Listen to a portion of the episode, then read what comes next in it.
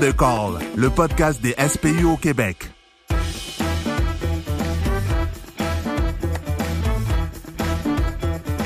Bonjour, bienvenue en deux calls avec Frédéric. Aujourd'hui, mon invité, Jessica Harrison, qui est agente de planification de programmation de recherche au service principal d'urgence pour les, le CIUS de la capitale nationale. Salut Jessica. Salut Fred. Aujourd'hui, on va parler de la recherche puis de l'importance que les paramédics peuvent prendre part euh, au développement de notre métier et de nos pratiques. Aujourd'hui, je pense que tu nous as amené euh, une comparaison avec euh, ce qu'on a fait avec IM Québec. Oui. Oui, ben tout d'abord, je vais vous parler un petit peu, euh, c'est quoi la recherche scientifique. Euh, pour faire une petite définition, en fait, quand on parle de recherche, on parle d'ensemble d'actions qui sont effectuées pour produire et développer des connaissances. Euh, on le sait que ces connaissances-là sont essentielles pour améliorer puis développer nos pratiques préhospitalières. Puis comme tu le dis, je vous ai apporté un, comparatif avec ce qu'on fait avec la banque IM Québec.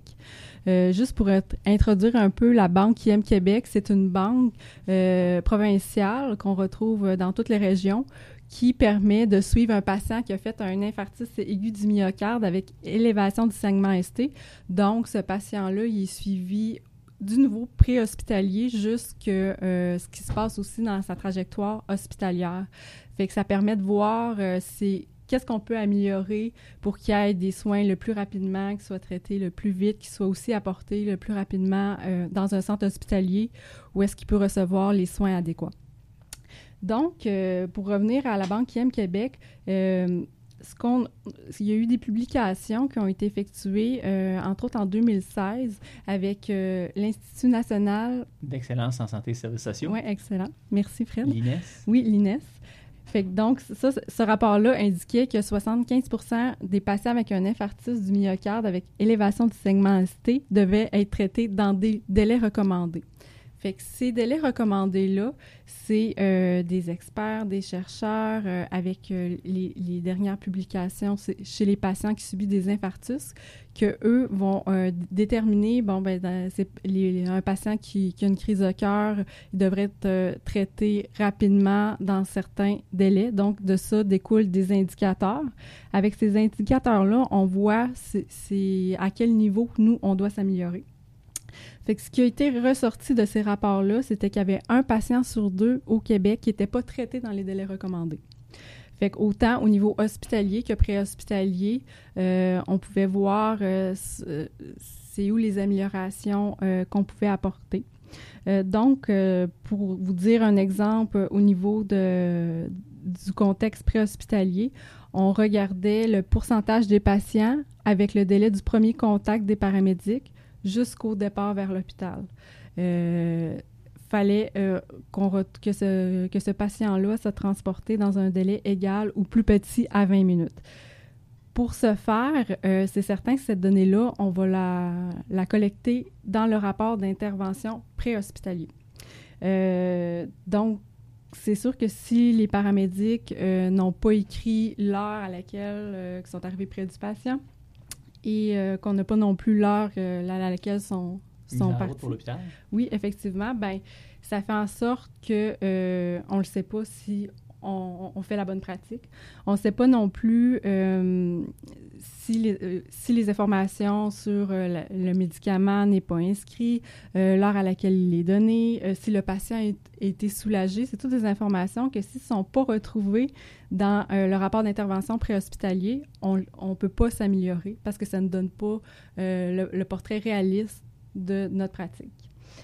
Donc, c'est pour ça que, oui, actuellement au Québec, on utilise euh, le RIP pour euh, extraire nos données, pour... euh, Ce que tu veux, c'est que le paramédic écrive pour la recherche, ben moi, j'ai fait ça à telle heure, j'ai vu mon patient comme ça, j'ai donné tel médicament, puis si je ne l'ai pas donné, voilà pour telle raison. Oui. Tout ce que le paramédic est pas oublié, dans le fond, pour toi, ça t'empêche d'avoir un, un tableau réaliste de ce qui se fait sur le terrain, malgré que le paramédic l'a probablement bien fait à la maison. là. Oui, exactement. C'est même si tu viens le nommer, même si la, pratique a été bien faite, on ne le sait pas tout le temps. Parce que si on n'écrit rien, ben nous, on n'est pas capable de, se fier à euh, puis de, se fier à ce qui a été euh, indiqué sur le rapport d'intervention. Puis souvent, dans les rapports euh, qui sont faits par l'INES, on a beaucoup de résultats où est-ce que c'est indiqué que le, la faible qualité du rapport d'intervention préhospitalier euh, peut avoir une influence sur les résultats. Ça serait-tu comme de la perte au suivi pour une recherche ordinaire qu'on ferait euh, à l'hôpital, qu'on veut rejoindre les patients après et on ne les rejoint pas?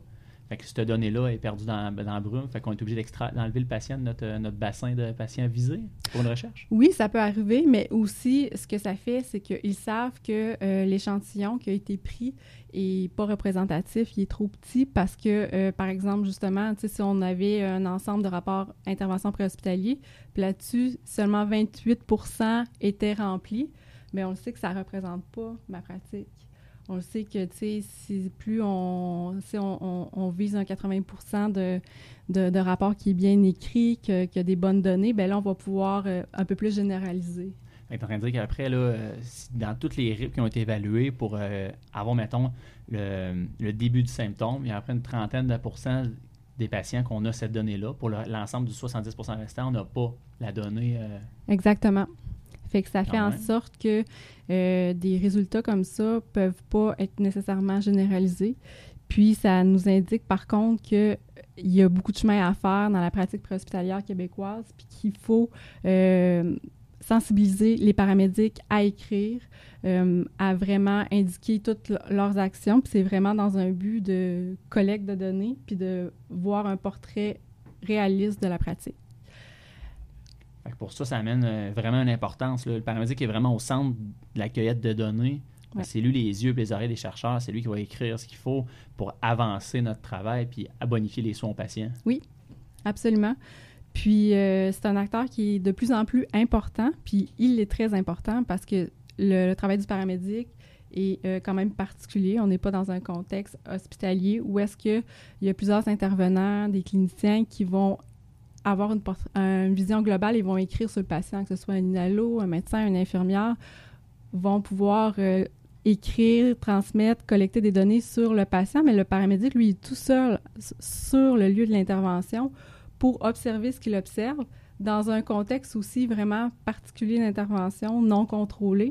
Donc, euh, toutes les informations sont d'une extrême importance. Tout ce qu'il va voir, euh, tout ce qui, qui va pouvoir objectiver va influencer la trajectoire. Fait que, on le sait, il y, a, des éléments, euh, entre autres de l'environnement du patient, que c'est juste le paramédic qui peut observer et transmettre aux médecins et infirmières de l'hôpital. Effectivement, c'est nous qui arrivons les premiers directement dans la maison voir le patient dans sa situation normale, sans, sans, que son appartement soit bonifié par un ménage récent. Oui, c'est un bon exemple. Donc, si on revient à la Banque IM Québec, dans des statistiques qui ont été ressorties, si on parle dans, la capitale nationale et les autres régions, euh, on le sait que les, patients qui, qui, ont subi un infarctus du myocarde avec élévation du segment ST, dans la grande majorité des cas, font appel au 911, donc sont transportés par ambulance. Juste ça, ça nous indique que les paramédics sont souvent en contact avec ces patients-là. Ils vont euh, utiliser euh, comme moyen de transport l'ambulance, on, se doute bien pourquoi. Mais ça fait en sorte que ça, ça peut nous indiquer euh, pour les décideurs, pour les chercheurs qui s'intéressent aux préhospitaliers que c'est c'est important le rôle du paramédic avec ces patients-là. Donc, euh, c'est pertinent de développer des connaissances, d'améliorer les connaissances et les compétences des paramédics en cardiologie. Euh, ne serait-ce que d'avoir plus d'éducation pour euh, identifier, oui, des infarctus, mais des fois peut-être à des stades plus précoces. Euh, que ce soit aussi avec l'outil utilisé, l'électrocardiogramme, est-ce que ça serait pertinent, oui, on fait des 12D, de faire des 15D, est-ce que ça serait pertinent d'avoir plus de connaissances dans la reconnaissance, ben, dans le fond, dans, dans toutes les troubles d'arythmie, dans toutes les problématiques qu'on pourrait détecter à l'ECG? Tout ce qui pourrait être un, un infarctus du myocarde occlus qui rentre dans les critères de systémie conventionnelle. Oui, c'est un bon exemple. Effectivement, en allant chercher toutes des compétences de même, euh, ça peut aider la trajectoire du patient.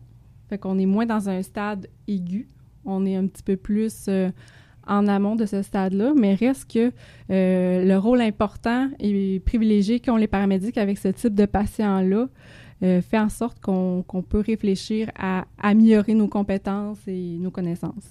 tout ça dans le but, c'est de, de ramener le chronomètre le plus proche. C'est-tu encore 90 minutes la règle là, de la main, de- des douleurs à- au bloc?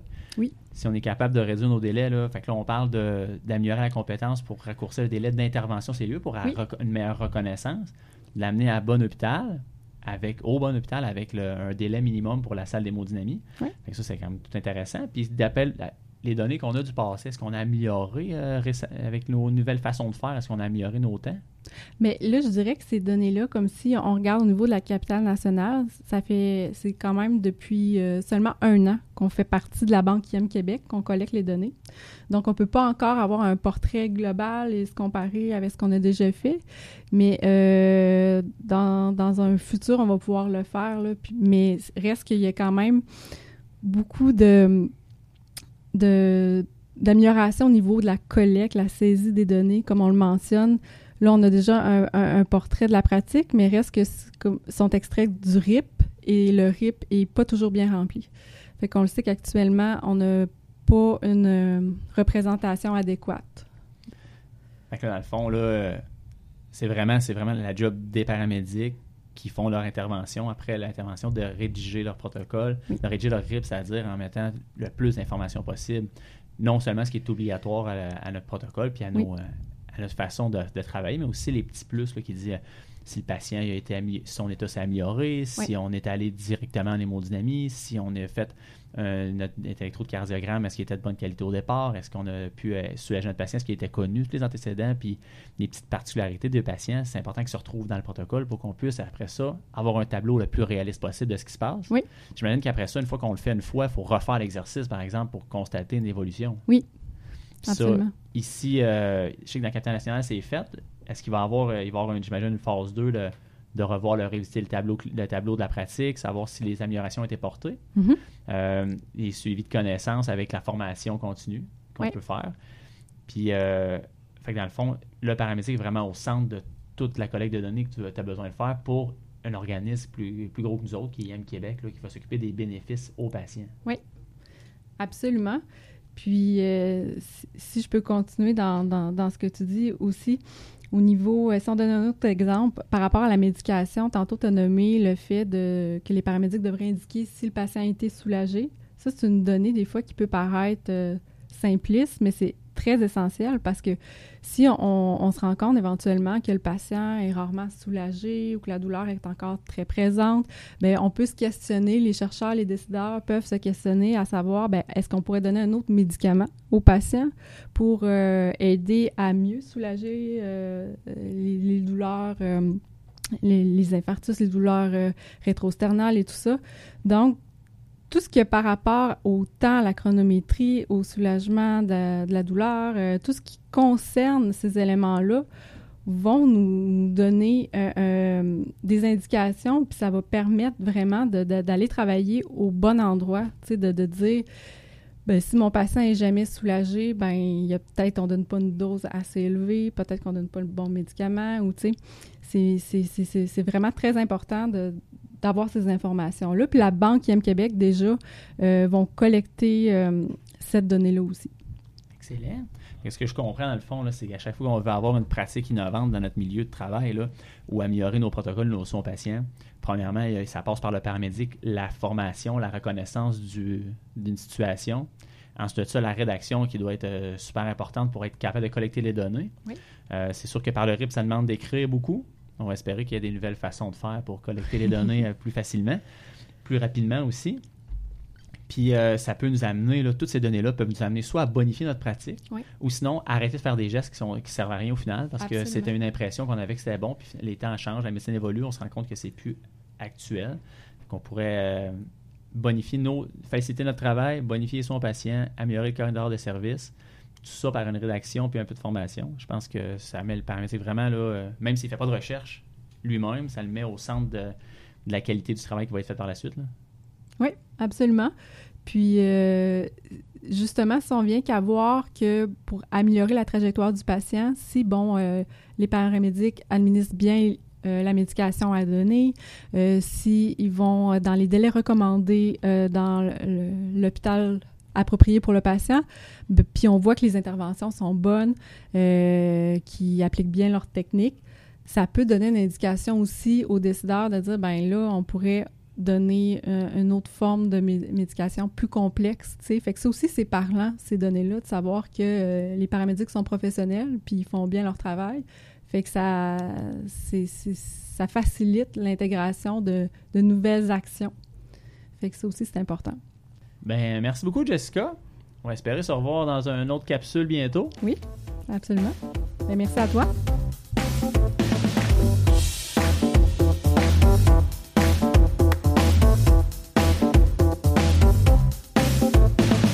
Entre deux calls, le podcast des SPU au Québec.